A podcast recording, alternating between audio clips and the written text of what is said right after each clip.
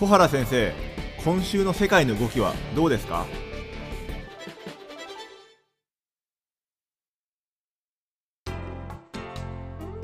皆さんこんにちはオートバンクの上田です。あ皆さんこんにちは東京大学の小原です。では早速ですよ先生。本日はどんなテーマでしょうか？えー、っと今日はですね大きな動きは、はい、ないんですが、えーまあ、それもあってですね、えー、前々回かな台湾の話を少ししました。はいえーと、その時に、まあ、太平洋の島でね、えー、その台湾、うん、との外交関係を断絶して、えー、中国とね、えー、外交関係を結んだという国がね出てきたという話をしましてですね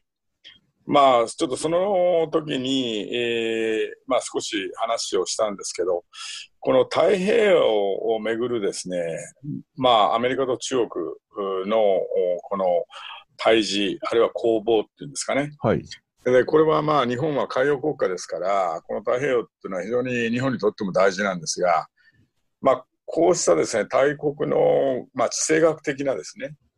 まあ、この牽制というか、あ攻防というものについてですね、少し、まあ今日は、あの、今、トピックで動いてる話がないもんですから、はい。ちょっとそんな大きな話をですね、この機会にちょっとしてみたいなと思うんですが、はい、よろしいでしょうか？はい、大丈夫です。お願いします。はい。えっ、ー、と、実はですね、えー、太平洋っていうのは、これはまあ、えー、アメリカからすればね、えー、その自分たちがですね、まあ、その責任を持ってね、この地域の秩序を守っていくということを、まあ、これ、あの、第二次大戦後、やってきたわけですね。はい。で、これはまあ、まさに、あの、太平洋戦争というのが象徴するように、まあ、日本とアメリカがぶつかったその戦争、まあ、そこで日本が敗れて、まあ、この太平洋っていうものをアメリカがね、自分たちの派遣のもとに置いたわけですね。はい。で、まあ、たあのもう数百隻のね、艦艇がこの辺をアメリカは行き来して、まあ、この太平洋っていう地域のまあ安全保障をアメリカがね、担ってきたっていうことがあるんですね。はい。で、あの、この太平洋にはね、実は中国との関係で、中国がまあ、海洋強国を目指すということでね、海軍力を増強して、それでまあ遠洋航行もできるようなね、航海もできるような、まあそうした海軍力っていうものを今強化しててね、その下、あの艦船がどんどんまあ太平洋に出てくる。これはまあ、いわゆる日本のね、えー、尖閣諸島、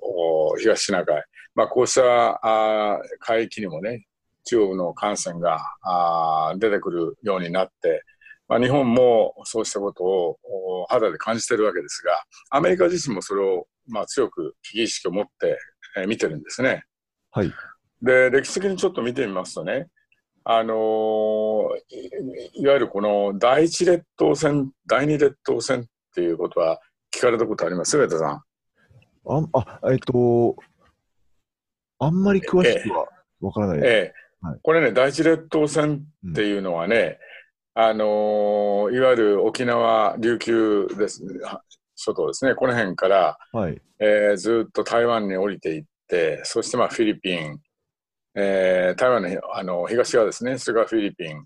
の西側を通って南シナ海をずっと包摂するようなね、まあ、そうしたラインなんですね。はい、で第二列島線っていうのは、いわゆる、あのグアム島がありますね、アメリカのね、はい、拠点である。まあ、ここ、あのー、いわゆる東京湾の沖からね、ずっと太平洋を南に下って、グアム島を通って、で、ニューギニアのあたりまで、えー、ラインを引いてる。まあ、これが第二列島線とよく言われてるんですね。はい。で、さらに言うと第三列島線っていうのは、まあ、ハワイですね。これからアメ米領のサモア、あまあ、こういったところを通ってニュージーランドまでっていうのが、まあ一つ、あ太平洋の真ん中に位置するようなラインなんですが、うん、これはねあ、いわゆる太平洋の米中軍事の防衛ラインと言われてる、まあ、線なんですね。で、この第一列島線っていうのは、あの、歴史的な1950年の、にね、アチソン、当時の国務長官ですが、これがね、あの、アチソンラインって言われてるんですけど、アメリカが責任を持つ防衛ラインだということで、はい、フィリピン、沖縄、日本、アルシャン列島までというんで、まあ、こういった発表をしたんですね。はい。で、このラインっていうのは今、あの聞かれて、親と思われたかもしれませんけど、韓国が入ってないんですね。それで、このメッセージっていうのが実は朝鮮戦争の引き金になったとはい。いう、まあ、まあ、そうしたあー理解っていうんですかね、そうした見方があの主流なんですけど、はい。いわゆる北朝鮮ですね。あの、キム・イルソン主席ですね。はキム当時北朝鮮はですね、まあこれでアメリカは韓国を防衛しないんじゃないかというふうに誤解をしてですね、それで、まあ、あの、お南に攻め込んだというふうに、まあ、これまで、えー見られてきたんですが、まあそうした第一列島線っていうのが、まあ一つあるわけですね。はい。この第一列島線の中をですね、実は中国はですね、えー自分たちの内海、内海にしたいと。つまりアメリカ軍をここに寄せ付けたくないと。で、それは前回もお話した、あの、1995年、96年に起きた台湾海峡危機ですね。はこれがあって、まあ、アメリカの空母部隊が押し寄せてくるとですね、えー中国にとっての悲願である、いわゆる台湾の統一ということですね。はい。これも、えー非常に、えー難しいとはい。いうことがあって、できればこの台湾も含めてですね、南シナ海、もちろん今南シナ海問題、この間もお話をしましたが、あの中国にとってもね、自分たちのこのまさに主権の及ぶ海域であるという、この辺をですね、実はアメリカが今、例えば自由高校の自由作戦ということで入ってきている。まあそういうものをなんとか、えアメリカの勢力を押し出す、外にね、ここから押し押し出したいというのがある。まあ、こうした緊張したこの第第一列島線ですね。まあ、こういうものが今、米中の地政学の、まあ、最前線に一つなってるわけです。なるほど。それで、あの、ご存知のように、えーその中国はですね、空母を今、建設してるわけですね。はい。で、今、一隻遼寧っていう空母、これ持ってるわけですが、はい。えーさらに、えーこの、4隻体制、空。母を4隻作ってですね、空母っていうのは空母自身で、えーその動かせるわけじゃなくて、それには護衛艦であるとか、救船であるとかでですね、あるいは潜水艦であるとか、あの飛行機、航空機ですね、空母に積む。まあ、いろんな、あの、それ以外の要素が必要なので、まあ、簡単に空母部隊っていうのが、あの、作ってそれを動かせるとい、うその、そうした軍事力ではないんですが、まあそうしたものをね、中国はまあ4隻体制っていうものを、将来的には作って、まあこうしたその海洋でね、自分たちの権益を守っていこう。さらに言えばね、えー中国経済発展する中で、えーどうしても中東なんかからの石油の輸入、まあそうしたその仕入れを守っていくということもあってですね、米中関係が難しくなっていって対立してくると、将来まあ、よく月絶の罠っていう言葉ありますけど、ご存知ですか？いえ、あんまりこの月で絶ってね、あの、古代ギリシャの、おこれ、えーその歴史家なんですけど、はい。えーアテナの将軍だったんですけどね、はい。えー当時あの、スパルタっていう国ご存知だと思いますけど、はい。えーそのペロポネソス戦争っていうのがあってね、はい。で、そその戦争を、まあ、つぶさに記録をした歴史家なんですね。はい。で、まあ、日本語では歴史、あるいは戦史と訳されてますけど、えー非常に、あのー長い戦争の歴史を、まあ、書いた、そうした、えーその歴史書なんですけど、まあ、その俺の結論がね、えーいわゆる、その、えースパルタの、はいその、えーアテナイが大きくなる大国としてね、あのアテナイが力を増していくことに対するスパルタの恐怖っていうんですか、はいま。あ、そうしたものがね、合わさって、まあ、戦争が不可避になったと。で、これはまあ、あの、将来のね、えー教訓としてね、自分は書くんだというようなことを、まあ、その本にも書いてあるわけですが、まあ、これがね、今、よく議論されているのが、中国が台頭していく。で、それに対してアメリカがそれを恐れる。まあ、これが重なるとね、米中戦争も不可避になるんではないかという、そうした議論が行われているわけですね。はい。これは習近平国家主席自身もその話は知ってて、まあ、あのそれをね、いろんなところで、えー、訪米したとき、あるいは、まあ、中国に来られた専門家なんかがアメリカから来たときに、そうした議論になったときには、それはね、えー、まあ、両国が賢明であればね、はい、避けられるんだというようなことでね、新型大国関係と、えー、いうようなあそのことも提案してね、はい、なんとかそうした事態が起こらないようにということをね、まあ、言っているわけですが、まあ、そうしたね、えー、っと事態っていうものもあのこの太平洋での地政学のそうした動きを見てるとね、はい。えー、まあ皆そうした懸念っていうものもするわけなんですね。で、まあそういう意味でね、ちょっと、あの、前書きが長くなりましたけど、はい、えっ、ー、と、こ今日ね、そういう意味でね、この太平洋で起きてることっていうのが、まあ力の、はい、まあ対峙ですね。パワーバランスが変わっていく中でね、えー、太平洋をめぐってですね、まあ米中がそうした、えー、力の対対峙とともにね、その背景にね、実はその将来の国際秩序っていうのがどうなっていくのかということもね、あの我々関心を持って見ていかないといけないと思うんですね。はい、でそれがね、えー、いわゆるその国際秩序っていうのは価値の、あの力の体系であり価値の体系でもあるとよく言われるんですが、まあ、力の関係が変わっていくと国際秩序が変わっていくどう変わっていくのかというのはねはい、そのそれぞれの国がどういった価値を追求していくのかということによって国際秩序も変わっていくわけですね。で、それがね、典型的なのが、いわゆる一帯一路という中国が推進する、まあ、その構想とね、それともう一つは自由で開かれたアジア太平洋という、まあ、そのアメリカ、そして日本が一緒になって追求する。そうしたな2つのね、えー、まあ国際市場の形成っていうものが同時並行的には進んでるんですね。でその関係をどう読み解いていくかということが、まあ、日本にとっても非常に大事なわけです。はい。で、まあ、ご存知のように、あの、一帯一路っていうのは、陸のシルクロードと海のシルクロードってよく言われますけど、はい。あの、ユーラシアね、まさにこのユーラシアを抑える者が世界を制するっていうような、まあ、そうした地政学的な有名な言葉もありますけど、はい、このままさに陸のシルクロードは、えー、この中国から出て、えー、まさにユーラシアを横断してヨーロッパにまでつながる。海の方はね、これはよく真珠の首飾りとも言われますけど、はい、いろんな港湾をですね、えー、これ、えー、例えばそのスリランカの港湾であるとかパキスタンの港湾であるとかですね。あるいはあのモルジブだとかジプチだとかですね。そうした、まあ、名前も出てきますが、まあ、そうしたところのこう港湾を経てですねヨーロッパにまで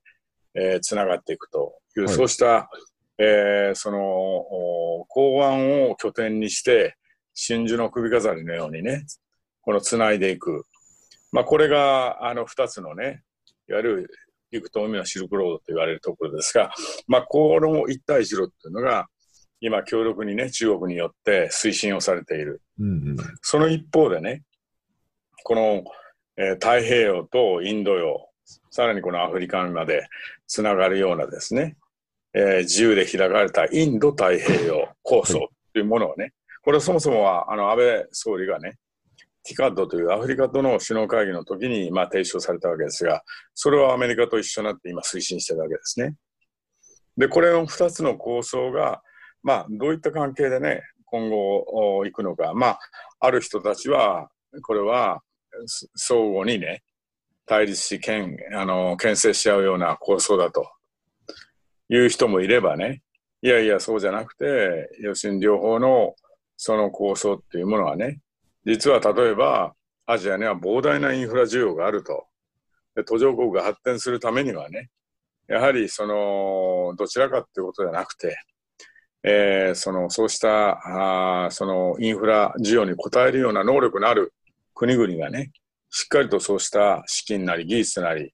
を提供することによって、えー、インフラが作られア、アジアがね、あるいはユーラシアがコネクトされていく連結されていくことによって、アジア、ユーラシアが発展していくんだとうん。いう、まあ、そうした、その、おえー見解を述べる人たちもいます。まあ、もちろん、理想的にはね、あのー一つの、その対立するようなものじゃなくて、両方が、あのーうまくね、えーその必要なニーズを満たしていくというような形で、えー発展していく。さらには将来的には一つのね、まさに自由で開かれたえー秩序というものに修練していけば、まあ、それに越したことはないわけですが、まあ、あのいろんなね、そこの中でさっき言った、あの、地政学的な対峙、対立もありますから、はい。そう簡単にはいかないと思うんですが、まあ我々ね、えーその今言った、えー国際秩序というものが、そうした地政学的な、えー力の、そのせめぎ合いの中でね、どういうふうに国際秩序というのが変化してね、最終的などういった新しい国際秩序がそこで形成されていくのかいかないのかということを、やはり長い目でね、見ていかないといけないんじゃないかなと思うんですね。はい。で日本日本のそこでの日本のね役割としてね、あのーまさに日本は ODA 大国だっていろんなまあ経験もねノウハウも持ってるわけですね。はい。で日本のお ODA って非常に質の高い ODA だと世界的にも評価が非常に高いわけです。私もまあ関与しましたけど。はい。で今年の6月ね実は大阪で G20 サミットがありました。はい。その時にね、安倍総理はこれまで一貫して言ってきてるわけですけど、日本の立場としてね、いわゆる4つの条件っていうものを打ち出して、これはまあ開放性ですね、えー開かれてる。それから透明性、経済性、そして非援助国のね、財政の健全性。まあこうして4つのね、えーその条件、国際スタンダードに沿った質の高いインフラっていうものを整備していくことが重要で、それに対して日本はね、しっかり支援していきますと。いうことで、いわゆる第三国協力という言葉を、まあ、日本は使ってるわけですけど、中国と日本がね、第三国で一緒になって協力をして、そうしたその途上国のニーズに応えていきましょうと、その際には質の高いインフラというものを目指すんですよと、はい。い、うことを、まあ、中国側にもメッセージとして発信をして、まあ、中国側もまあそうしましょうと。で、これは一帯一路という言葉自身は使ってないんですが、はい。まあ、実質上、中国からすれからすればですね、日本が、まあ、一帯一路にアメリカとの関係はありますけど、まあ、積極的な姿勢を見せてくれてると。はまあ、こういったことが実は今の日中関係の改善にも一役買ってるわけですね。まあ、来年の春に習近平国家主席が訪日をされますけど、まあ、その時もね、中国側からすればね、まあ、第五の文書を作るというようなあの報道もあります。まあ、そういう中で、えーこの 習近平国家主席がね、陣頭にの指揮して進める一帯一路、これに対してね、日本がどういう協力をしてくれるのかというのが、まあ、彼らからのね、えー中国にとっては一番重要なあの課題の一つだと思うんですが、まあ、こうした議論もあのアメリカと中国との今のあの難しい関係このこの中でね日本が、えーどうこうあの中国との関係をね進めていくのかこれがねやはり日本の外交が今問われてるね非常にその戦略的にも重要な、えー課題だと思うんですね。まあ、そういったものまでまあ絡んでるということだと思うんです。はい。で、ちょっと長くなりましたが、あのまあ、今日はね、太平洋をめぐって、えー米中が攻防する中で、えーそうしたね、えーその国際秩序、将来の国際秩序をも踏まえたね、えーその、おなんていうんですか、分析っていうものを、えー我々していかないといけないんじゃないかなということで、ちょっとお話をしました。はい。先生、どうもありがとうございました。じゃあ、本日ははい太平洋のお話でございました。また次回も楽しみにしています。そうですね、ちょっと長くなりましたが、はい。またよろしくお願いしはい、ます。お願いします。どうもありがとうございました。それでははい失礼いたします。